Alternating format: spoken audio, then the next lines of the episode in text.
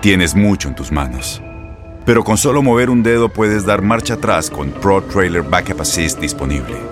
Presentamos la nueva Ford F150 2024. Ya sea que estés trabajando al máximo o divirtiéndote al máximo, esta camioneta te respalda porque está hecha para ser una parte indispensable de tu equipo. Fuerza así de inteligente solo puede ser F150. Construida con orgullo Ford. Fuerza Ford. Al podcast de Buenos Días América, la revista radial más completa para los hispanos. Política, salud, economía, tendencia y deporte son algunos de nuestros temas. Bienvenidos. Hoy en Buenos Días América conversamos con Sandra Kaufman, directora adjunta de la División de Ciencias de la Tierra en la sede de la NASA. Hoy, en el Día de la Tierra, ¿sabías que uno de los campos de estudios más importantes de la NASA es el planeta Tierra? Ángel Leal, abogado constitucionalista. Un jurado ha declarado al ex policía Derek Chauvin, de 45 años, culpable por la muerte del afroamericano George Floyd durante una la detención brutal el pasado 25 de mayo en Minneapolis. Para entender cuál podría ser su sentencia tenemos al abogado. Raúl Painberg, como todas las semanas, nos acompaña desde Houston. Y Angeli Rojas, experta en fitness. ¿Qué ejercicios son buenos a los 40, a los 50 y a los 60 años? Tus mañanas están llenas de energía de la mano de Andreina Gandica y Juan Carlos Aguiar. Aquí, en Buenos Días América, hacemos un recorrido por esos temas que son importantes para ti.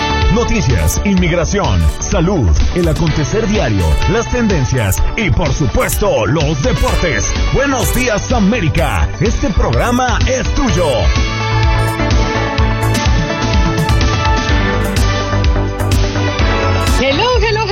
Buenos días América de costa a costa, siéntase usted bienvenido, porque como dice la entrada, este programa es suyo. Vamos hasta las 10 de la mañana hora del este, acompañándoles donde quiera que usted vaya y muchas gracias por dejarnos entrar a sus hogares, a su auto, a su lugar de trabajo o a donde quiera que vaya, porque usted nos escucha seguramente en más de las 25 emisoras que tenemos a nivel nacional de costa a costa desde Los Ángeles hasta Miami, o tal vez usted nos está escuchando a través de nuestro streaming, aplicaciones que sirven para que nos pueda escuchar eh, completamente en vivo, Euforia, TuneIn, allí nos busca como TUDN Radio. Gracias por estar conectados con nosotros y por escucharnos donde quiera que vaya.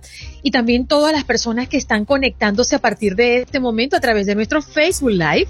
Buenos días AM, ese es nuestro Facebook, así que vayan, denle seguir, me gusta y allí nos reencontramos también. Muy buenos días, Juan Carlos Aguiar, ¿cómo me le va? Feliz jueves viernes. Mi querida Andreina Gandica, tengo usted muy buenos días, un placer saludarla, a usted, a Jorge allá en los controles, a Olga Betancur en la producción y en especial a todos nuestros oyentes que a esta hora y desde hace dos horas están conectados aquí en su show matutino de TUDN Radio de la cadena Univisión. Esto es Buenos Días América. De inmediato nos vamos con nuestra próxima invitada. Siempre es un gusto tener a Sandra Kaufman, directora adjunta de la División de Ciencias de la Tierra en la sede de la NASA. Señora Kaufman, ¿cómo está? Muchas gracias por estar con nosotros. Mucho gusto, Andreina y Juan Carlos. Encantada de estar aquí con ustedes hoy. Bueno, desde bien tempranito anunciábamos y le informábamos a la audiencia que hoy es el Día Internacional de la Tierra. Y es cuando la mayoría de las personas piensan en la NASA, eh, podría pensar en la exploración espacial. Pero ¿cuál es la conexión de la NASA con el Día de la Tierra, señora Kaufman? Bueno, por supuesto que una de las misiones más importantes de la NASA desde su fundación uh, es utilizar el, el, punto de vista del espacio para entender nuestro planeta como un sistema que es para entenderlo y estudiarlo. Así que desde el espacio tenemos una gran visión global de todas las partes del sistema de la Tierra y, este, y podemos también ver las partes este, separadas. Este, como la atmósfera, el océano, las capas de hielo, la vegetación, la superficie, todo eso. Pero todo esto empezó en la víspera de la Navidad de 1968 cuando William Anders, uh, que era un astronauta de la misión Apolo 8, tomó una foto de la Tierra este, que este, es la Tierra saliendo, se llama la salida de la Tierra, siempre la, la, la, utilizamos. Así que poco menos de dos años después nació el primer día de la Tierra y esta imagen se ha convertido en un símbolo icónico del movimiento ambiental. Así que ese Día de la Tierra nació con la, de la preocupación por el medio ambiente y desde sus inicios la NASA ha utilizado ese punto de vista del espacio para poder entender nuestro planeta y para poder ayudar y apoyar a, agencias ambientales y como el Departamento de Agricultura, los sectores económicos y también tomar decisiones informadas este, para lo que tenemos que hacer relacionado con cambio climático. Sandra, muy buenos días. Debo confesarle que ayer cuando hablábamos de este tema, yo declaré mi total ignorancia al respecto. Yo estaba convencido de que en la NASA ustedes se dedicaban única y exclusivamente a lo que es de la atmósfera para afuera.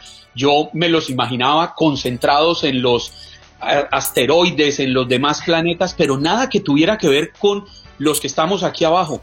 ¿Qué tanto realmente sabemos hoy del planeta Tierra? Tenemos este mucho, mucho conocimiento con todos los satélites que tenemos. En este momento tenemos 22 satélites que están observando la Tierra de, cualquier este momento del nivel del mar, de la, de, la, de la altura de los árboles, de las fuentes y sumideros de carbono, de la temperatura, del uso, el uso del agua de las plantas, este, tenemos un gran sinnúmero de misiones, tenemos otras 16 que estamos construyendo, que vamos a lanzar en los próximos cinco años, más o menos de ahora a cinco años. Y este, también cooperamos con otros países del mundo que también tienen sus satélites de observación terrestre para poder entender nuestro planeta como un sistema que es y poder entender y predecir este, eh, aspectos este, Ah, usando los datos del pasado, ¿verdad? Y, del presente, también este, predecir a lo que está sucediendo para el futuro. De esas misiones de las que usted habla, señora Kaufman, ¿cuál de ellas es em, la más importante ah, pensando en el beneficio de la Tierra?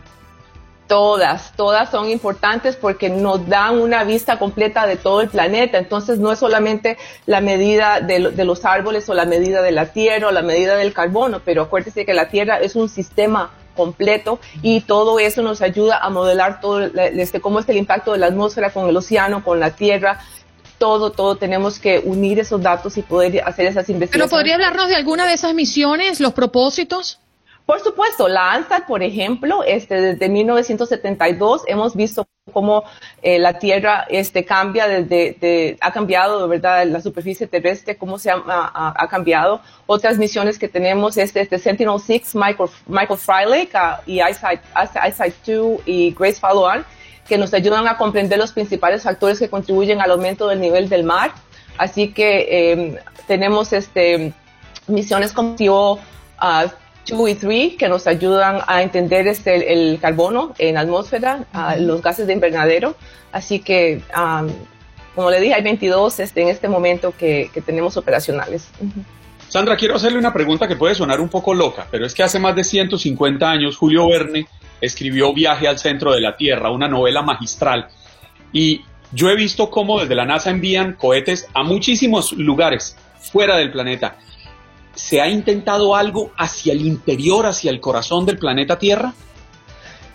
Pues no en ese sentido, pero sí tenemos este, misiones eh, ah, de campo y aéreas que, usamos aviones y barcos para entender ciertas partes diferentes del sistema de la Tierra, ir a entender volcanes, más o menos de la superficie, podemos este, usar radares que penetran la Tierra Ah, y por supuesto que el tratar de entender este, más, más abajo de la superficie es importante y lo hacemos con campañas de campo, ah, pero, pero ir al centro de la Tierra, pues todavía no, ¿verdad? Señora Kaufman, una de las preocupaciones eh, que tiene hoy por hoy la humanidad es el aumento del nivel del mar, que sabemos por lo que los expertos nos hablan que es provocado por el calentamiento global. Em, y se estiman ¿no? que podría alcanzar hasta dos metros de altura a finales del siglo XXI. ¿Cuál es eh, eh, ese, em, esa exploración más importante que ha hecho la NASA con referencia a esto y qué han alcanzado a descubrir? Bueno, los niveles, el nivel del mar está subiendo, es un, es un hecho, y a un ritmo acelerado, que es lo, lo más preocupante. Así que en promedio el nivel del mar está subiendo como 3.3 milímetros por año. Uh, esto se supone más o menos un 30% más de lo que pensábamos uh, en, los años 1900, más o menos. Uh, y, como les estaba diciendo, tenemos esas misiones Sentinel-6, Michael Freilich, ISA-2, Grace Follow On, que nos dan una, nos ayudan a comprender esos principales factores que contribuyen al aumento del nivel del mar. las aguas del océano se expanden al absorber cantidades ah, masivas de, calor atrapado, así que el, índice termal del, agua hace que el océano se expanda. También hay cantidades este, masivas de agua que, eh, que, vienen del hielo de los glaciares y las capas de hielo de la Antártida y Groenlandia, y eso lo podemos ver con nuestros satélites. Así que este, e, estas tasas de cambio, este aumento del nivel del mar, este, es es bastante preocupante porque como extrapolamos esos datos y la, eh, el ritmo acelerado, este, vamos a ver este, eh, en más o menos al 2100, este, dos metros de altura del nivel del mar. No va a ser consistentemente a través de todo el planeta por, por el campo de gravedad de la Tierra, pero hay lugares que van a estar bajo agua. Sandra, siguiendo en la misma línea de la pregunta de Andreina, yo quiero preguntarle por otros dos fenómenos, entendiendo que este programa lo escuchan de costa a costa. Y precisamente en las dos costas, en el oeste el año pasado tuvimos una temporada histórica de incendios forestales y en el este tuvimos una temporada histórica de huracanes. Estamos a tiempo de cambiar todo esto. Desde los estudios que ustedes realizan en la NASA, ¿podemos hacer algo como humanidad? Bueno, es el, tenemos que, tratar de, cambiar nuestra, nuestras actitudes eh, con respecto al medio ambiente pero, pero el cambio climático ha provocado demasiadas temporadas de incendios más largas que hemos visto en, ninguna generación. Este, la, vegetación se, seca y antes eh, esas temperaturas causan que, que, todo se, se, encienda. Uh, en el 2020, 2020, ¿verdad? cientos de incendios forestales ardieron en todos los Estados Unidos, a como, a como sabemos, ¿verdad?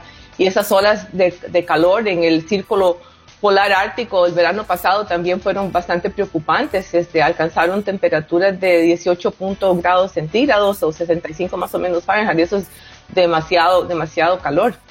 Y, relacionado con, con, los huracanes también fue una temporada este, bastante intensa a huracanes y eh, vimos este, casi 10 ah, de esas, de esas ah, huracanes, este, una intensificación demasiado rápida.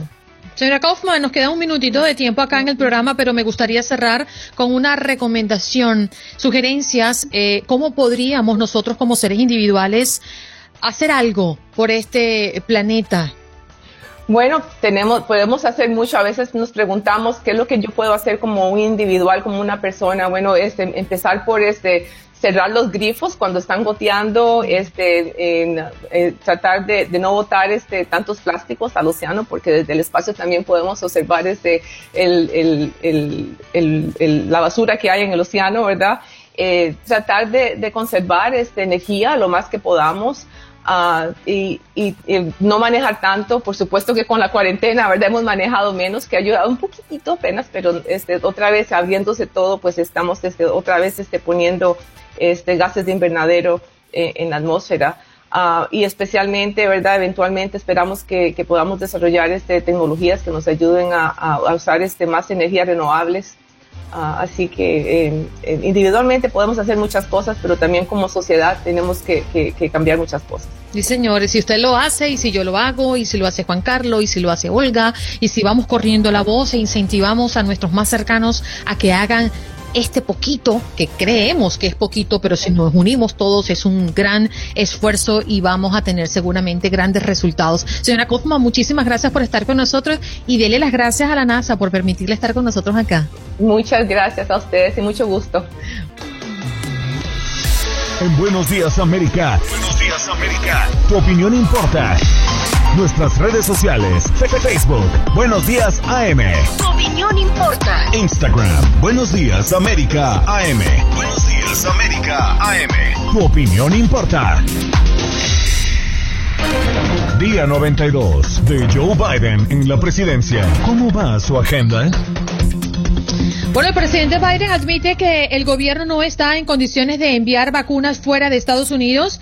Explicó que el gobierno está viendo qué hacer con algunas vacunas que no usa y quiere asegurarse de que son seguras para poder enviarse. Por otra parte, el presidente señaló que el país entró en una nueva fase en la vacunación contra el coronavirus al descartar o al destacar, mejor dicho, que al final del día se llegó a los 200 millones de inoculaciones.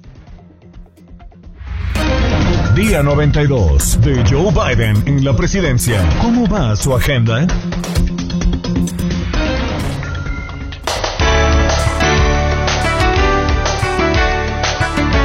Abogado Ángel Leal, experto y constitucionalista, ¿cómo está, abogado? Qué bueno tenerlo por aquí. Encantado de estar con ustedes de nuevo. Qué gusto saludarles a Andreina, a Juan Carlos y todo el auditorio que, que, yo sé que cada día más crece su audiencia por la calidad de su programa. Un verdadero gusto estar con ustedes.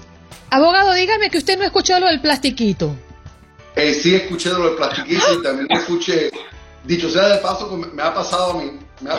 Así que no se sienta... No, no, no, no. no el abogado es solidario, el abogado se echa algo encima. Diga, diga la verdad, a usted no le ha pasado esto, pero está haciendo todo un caballero y se solidariza con Andreina Gandica. y también eh, coincido eh, con lo de nuestro gran amigo Alejandro Marcano Santelí. Yo he tenido el placer de colaborar con él en muchos proyectos de, de noticias y eh, realmente es un caballero y gran periodista, pero aún mejor persona. Así que. Dígale que le invite una raclette, dígale que le invite una raclette, porque él es un poco exquisito.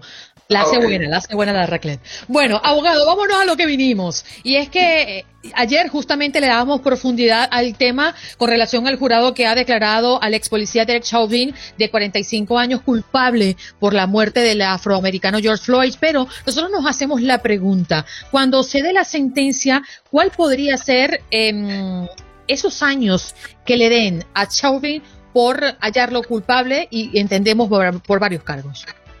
Eh, la pena máxima es 40 años. Él fue hallado culpable de tres acusaciones. Homicidio no intencional en segundo grado, que es homicidio durante la comisión de una felonía.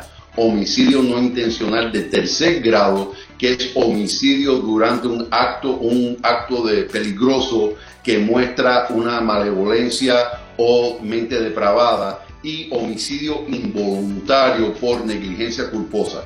El homicidio de segundo grado es castigable con una pena máxima de 40 años.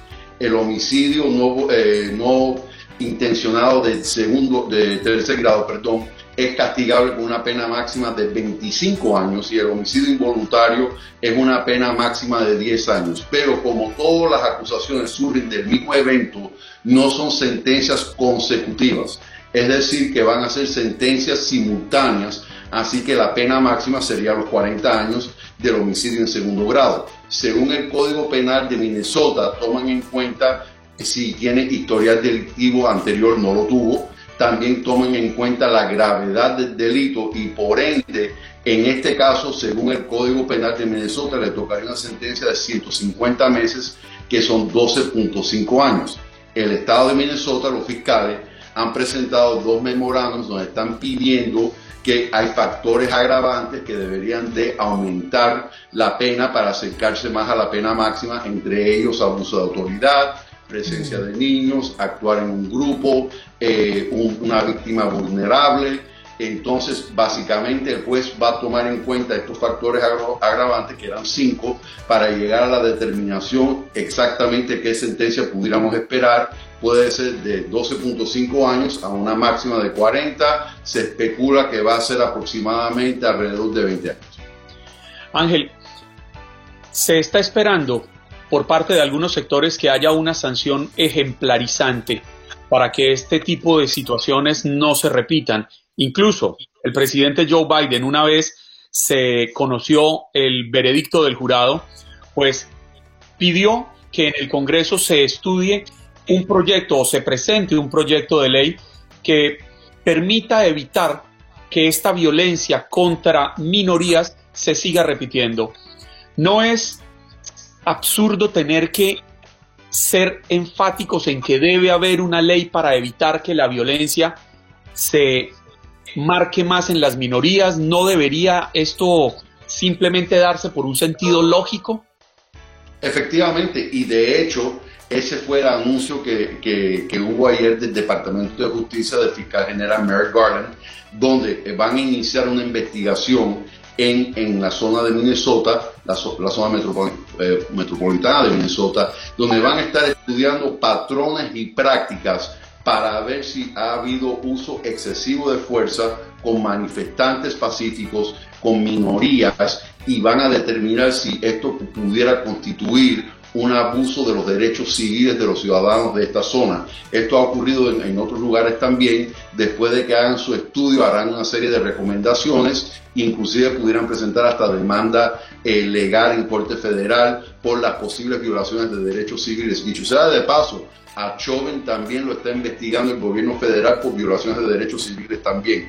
Así que esos son los mecanismos que existen para tratar esto de una forma más global a través del Departamento de Justicia y estas investigaciones. También hay un proyecto de ley que está pendiente en la Cámara de Representantes tener, tratando de nacionalizar eh, eh, la, conducta que debemos de poder esperar de nuestros oficiales de la orden en situaciones como esta, especialmente teniendo que ver con minorías.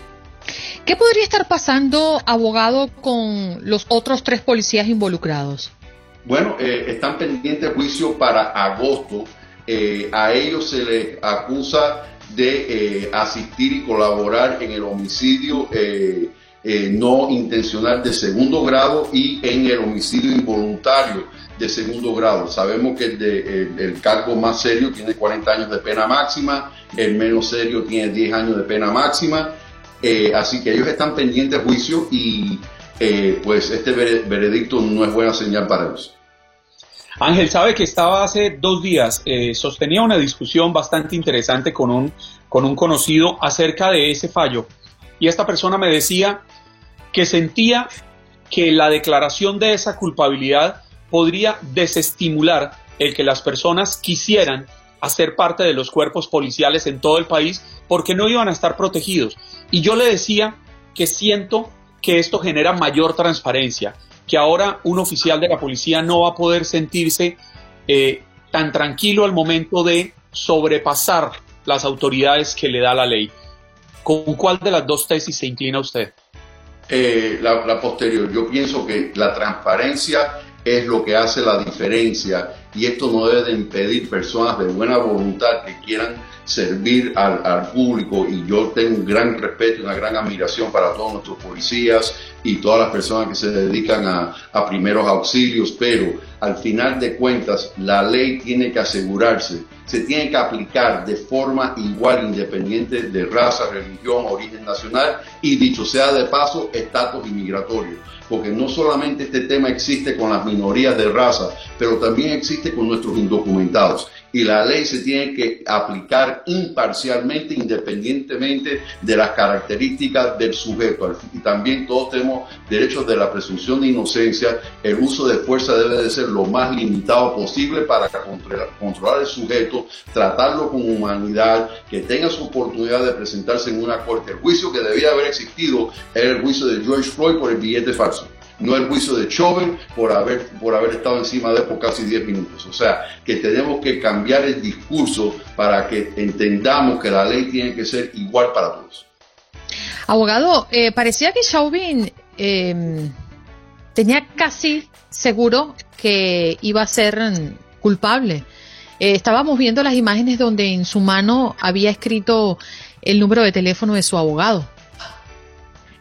Bueno, eh, eh, eh, indiscutiblemente cualquier persona en, su pleno sentido se daría cuenta que llegó el momento que esto pasó de un encuentro policiaco a ya una violación de ley. De hecho, uno de los testigos digo, tuve que llamar a la policía por las acciones de la policía.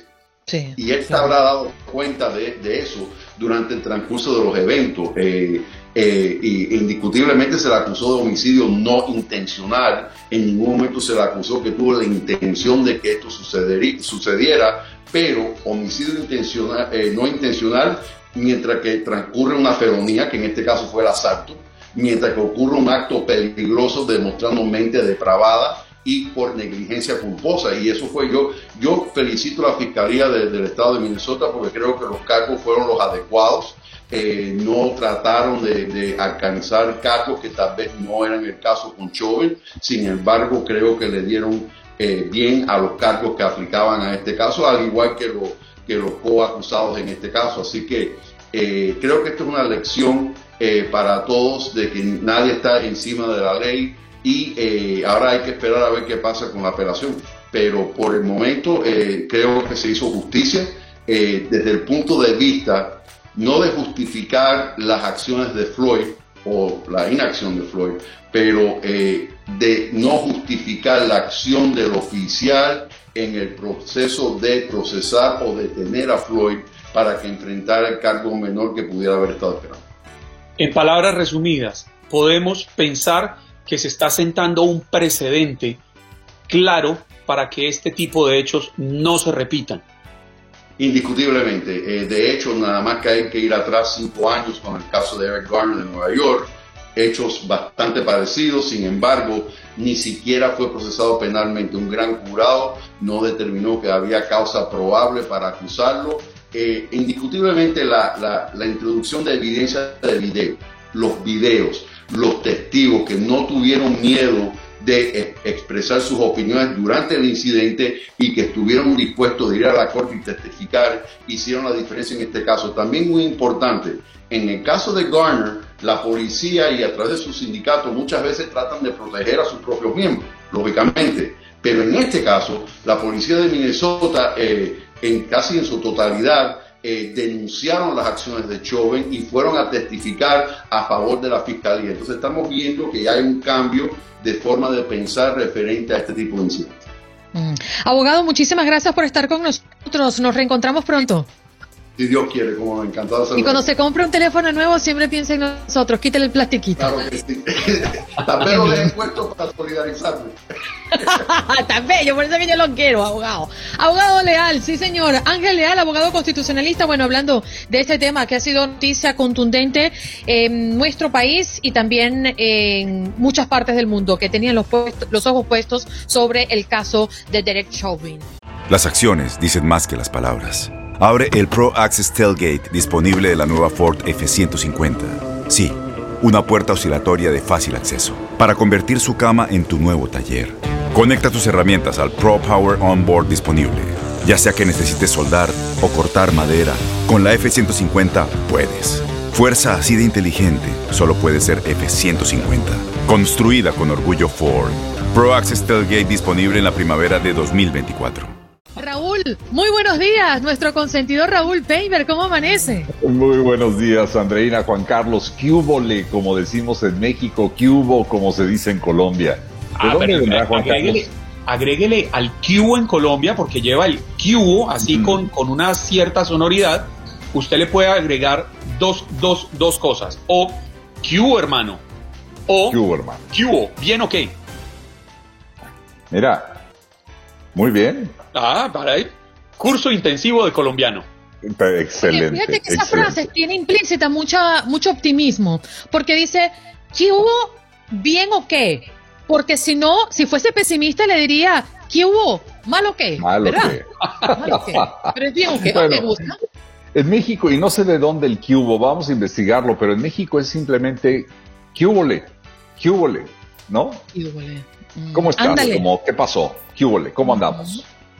Así que bueno, muy bien. Oye, por cierto, este, gracias. Eh, saludos para Vanessa Macías esta mañana y también para Raúl Echegaray. Pero Estela Martínez nos dice la frase correcta: no le busques tres pies al gato porque tiene cuatro.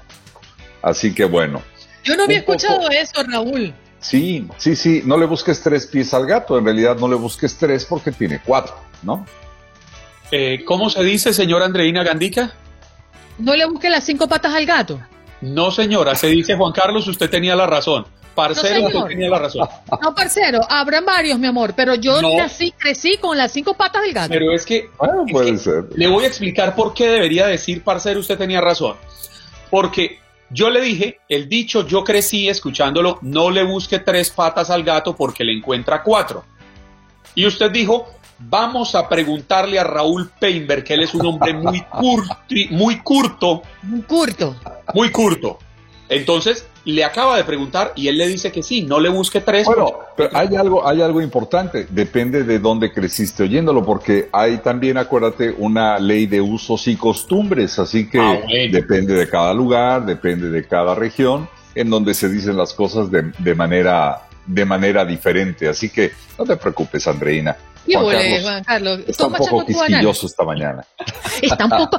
Gracias, Raúl. Que alguien lo notó. Ay, qué maravilla.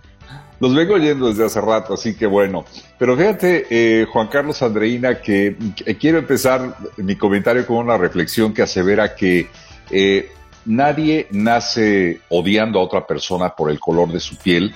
La gente aprende a odiar, pero también se le puede enseñar a amar. El amor llega más naturalmente al corazón humano que lo contrario. Ahora, traigo esto a colación esta frase particularmente porque al cabo de mucho tiempo, la justicia de este país, pienso, realmente dio un paso importante para tratar con igualdad a blancos y a personas de color. En nuestros países de origen, sin ser un término despectivo, hablamos de blancos, hablamos de negros, hablamos de hispanos, hablaré de afroamericanos. Y lo digo por la, decisión de declarar culpable de tres cargos al policía blanco que le quitó brutalmente la vida a George Floyd el año pasado. Un especialista y líder comunitario en Texas dijo, solo cuando escuché que el policía acusado era declarado culpable de los tres cargos, entendí que habíamos dado un paso importante. Y es que, eh, Andreina, Juan Carlos, no solo se trata de hacer justicia a un afroamericano muerto a manos de un policía blanco, se trata realmente de avanzar en la lucha contra el racismo que alcanzó, desde mi punto de vista, eh, niveles insospechados bajo la administración del expresidente Donald Trump. Y bueno, dimos un paso vital en materia judicial, pero hay muchos otros aspectos que nos colocan a comunidades como la afroamericana, eventualmente a la hispana en algunos sentidos, en una franca desventaja contra la población blanca. Y es precisamente lo que debemos dirimir. Buscamos igualdad de oportunidad y de trato. Esta mañana mencionaré tres aspectos que han afectado fundamentalmente esta, este racismo subyacente ¿no? Eh, en, en, los Estados Unidos eh, de muchos. Primero, la población afroamericana y en muchos casos la hispana tienen el doble de probabilidades de vivir en la pobreza. No me parece justo. Esta enorme diferencia de ingresos es uno de los aspectos más importantes de la desigualdad con la población blanca de este país. Por ejemplo, el Centro Pew señala que eh, un afroamericano tiene el doble de probabilidades de ser pobre o de estar desempleado comparado con un blanco. Y en términos de patrimonio, por ejemplo, los hogares blancos son por lo menos 10 veces más ricos que los negros. Una brecha que creció aún más luego de la crisis hipotecaria del año 2008 y del año 2009. En segundo lugar, los afroamericanos tienen el doble de probabilidades de morir en enfrentamientos con la policía. La tasa de muerte en enfrentamientos con fuerzas del orden es muy, muy superior para los afroamericanos. Y para muestra un botón, George Floyd, entre muchos otros. El 24% de los muertos a manos de la policía son afroamericanos, aunque este grupo representa solamente el 13% de la población total de este país. Y en tercer lugar, tendría que decir que hay seis veces más presos afroamericanos e hispanos que blancos. Si bien es cierto que la población carcelaria ha disminuido, los afroamericanos continúan teniendo muchas más probabilidades de estar en la cárcel que los blancos. En el año 2018 es una referencia de las más recientes que hay. La población carcelaria era de un 33% de afroamericanos y de un 30% de gente blanca. Y visto así, tal vez digan, bueno, en realidad no hay mucha diferencia, no, no exageres. Pero una vez más, la población blanca es el 60% de la población total de Estados Unidos y la afroamericana, como lo dije, es de solo el 13%. Ahí está la disparidad. Por eso reitero que la decisión judicial de Floyd podría ser un buen punto de partida para incluir y apoyar más que discriminar y desterrar a estos grupos minoritarios que sin duda han aportado y tienen mucho que aportar a la economía, a la cultura, a la política de este país. Y terminaría diciendo que una nación no debe juzgarse por cómo trata a sus ciudadanos con mejor posición, sino por cómo trata a los que tienen poco o a los que no tienen nada. Es mi comentario esta mañana. No puedo dejar de pensar eh, en nuestro origen, ¿no? Hablando específicamente de los hispanos en los Estados Unidos, ¿por qué eh, debemos sufrir de tanta discriminación por ser hispanos?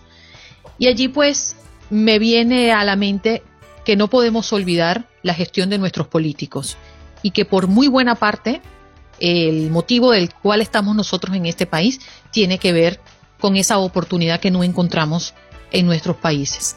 Y hablo específicamente de Venezuela, porque en su momento fue el país más próspero de la nación, donde todo el mundo quería ir, porque había petróleo, porque había prosperidad, porque había oportunidades. Y hoy por hoy somos el país que más migración tiene en los últimos 10 años en la región. Totalmente de acuerdo, eh, Andreina. Aquí hay, aquí hay varias, varias cosas que se, que se unen, se entrelazan. Una de ellas es que, bueno, naturalmente la primera etapa del gobierno del presidente Joe Biden, la atención a la pandemia ha sido fundamental para avanzar en otro tipo de problemas. Pero hay otros tres problemas desde mi punto de vista que tendrán que ser atendidos de inmediato. El primero de ellos es la inmigración. Incluye naturalmente temas de geopolítica como el caso venezolano o como el caso mexicano o el caso centroamericano.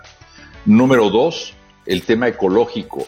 Es urgente que los ojos del gobierno de los Estados Unidos y de muchos otros se organicen y se pongan de acuerdo, es decir, que busquen soluciones integrales para atender el grave, gravísimo problema del calentamiento global. Y en tercer lugar, yo te diría que el tema del racismo, la lucha por la igualdad de los derechos en este país es fundamental para no dejarlo en una retórica política o, en, lo que es peor, en una política pública como se hizo en la administración pasada en contra de estos sectores que tanto han dado a este país. Eh, creo yo que naturalmente en el aspecto migratorio mm, y de la búsqueda de una democracia real, el caso de Venezuela, como de muchos otros lugares de nuestra América, es una asignatura más que pendiente, porque en muchos casos Venezuela, como lo he dicho aquí, se ha quedado sola por un paquete de antidemocrático terrible del que parece no poder salir. Además, se quedó sola en el tema del respaldo, pero sí ha sido el caballito de batalla de todos, ¿Mm? de todos los políticos. Venezuela hace parte del discurso de los de derecha, de los de centro, de los de izquierda, pero al momento de tomar acciones, al momento de meterse la mano al bolsillo, al momento de decir hagamos, ahí sí ya no hace parte del discurso. Y eso es lo que a mí me parece doloroso. Muy doloroso, sobre todo que está pasando en nuestro continente, Juan Carlos y, Andreina, y que son esquemas que pueden repetirse en otros países. Eh, se establecen diferencias, no voy a comparar a ninguno porque muchos saben a qué me refiero, pero el proceso que vivió Venezuela puede repetirse en un país mucho más cercano a los Estados Unidos, como ha sucedido en otros del Cono Sur. Eh, Argentina podría ser una mención con sus características, pero el caso de Venezuela es, es sui generis. Eh, tiene su razón, como pasó, por ejemplo, en México, en el sentido de que era tal el descontento social por los altos niveles de corrupción y fundamentalmente la desatención de las clases más necesitadas, que surgen estas figuras eh, populistas que con un discurso eh, compran al país, le venden lo que quieren oír. Y el país se lo compra y después no se dan cuenta cómo van cayendo en esta vorágine que eh, desde mi punto de vista, en, un ámbito socialista, y aquí fue muy particularmente chavista, eh, van cayendo en su economía, en su calidad de vida, En aspectos sociales fundamentales. Nos corresponde hacer una pausa. Continuamos contigo acá en el Facebook Live, que nos encanta. Claro que sí. Ya regresamos. Angeli Rojas está con nosotros, que es experta en fitness. Vamos a darle la bienvenida y entonces así podríamos abrir un poco eh, esta, esta conversación dependiendo de la edad, ¿no? Buenos días, Angeli, ¿cómo te va? Buenos días, hola a todos, bien, gracias por invitarme. Bueno, te presento a Pedro Antonio Flores, que lo tengo de este lado. El señor que está aquí es Juan Carlos Aguiar y estamos aquí. 40, 50, 60. a ver, ¿qué nos recomiendas dependiendo de nuestra edad? ¿Cuál es el ejercicio que debemos hacer? Bueno, antes de hablar del tema de los ejercicios a esa edad, lo último que ha llegado de información sobre una investigación que se acaba de hacer es que, es que lo más importante es lo que uno hace entre la edad de 18 a 30 años, porque eso es lo que se conduce cuando uno llega a los 40, 50 y 60 años. Uh, o sea, mejor sigo acostado en mi cama y no me levanto a hacer ejercicio.